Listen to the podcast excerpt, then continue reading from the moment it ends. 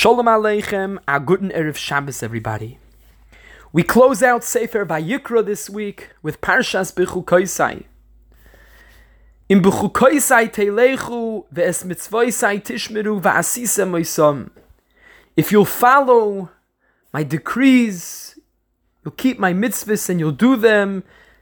And then the Torah goes on to tell us so many brachas that the Ribbono Shel Olam will give us if we follow in that path.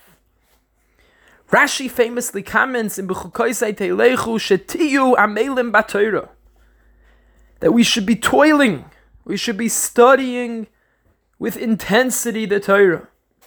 And if a person learns the Torah and toils in Torah with the goal of knowing what Hashem wants of us and doing that which is expected of us, then we will experience incredible brachas from the Ribbono Shel Olam.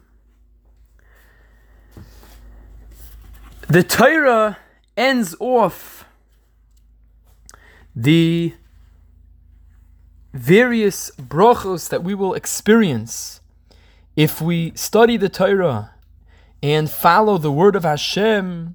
This part, the Torah ends off. I am Hashem, Asher Tzeis Yeschem Eretz Mitzrayim, who took you out of Mitzrayim, Miyois Lahem Avodim, from being slaves there in Mitzrayim, Vo Eshboir Moitois Ulechem, and literally I broke the rods of your yoke, Vo Ilech Eschem Koimi Miyus, and I led you literally erect, Koimi Miyus. And Rashi interprets koimimius as a erect stature.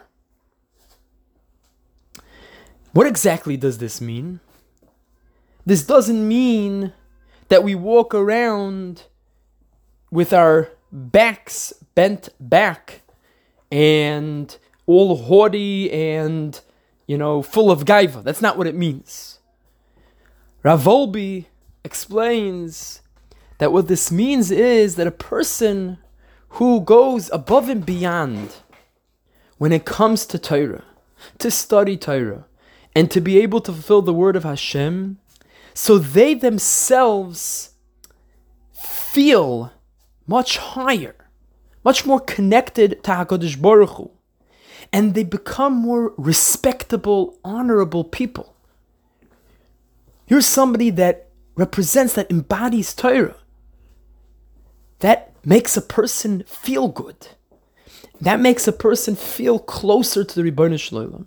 And that's what it means, koimimius, erect. It means that you will feel good about yourself. You'll feel closer to Hashem.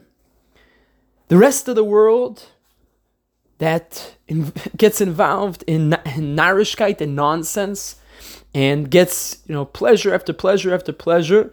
You know, you go from from uh, one vacation to another vacation, and from one mansion to another mansion, and one restaurant to another restaurant, and just constant pleasure after pleasure. So, yeah, maybe in the moment they feel good, but it's not lasting. It doesn't last. But somebody who is occupied in Torah, learning and doing the mitzvahs, you will feel so good. You'll feel better. You'll feel respectable. And you'll feel closer to the Ribbono Shel Olam. Let us take this message to heart, and especially just one week away from Shavuos, rededicating ourselves to the Torah Kedosha and recognizing what's important in life is definitely a prerequisite to Kabbalas HaTorah. Wishing everyone a wonderful Shabbos.